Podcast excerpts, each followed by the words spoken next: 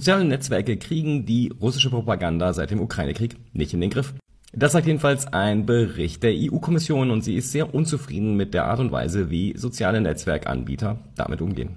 Fakten gibt's übrigens bei propagandist.in.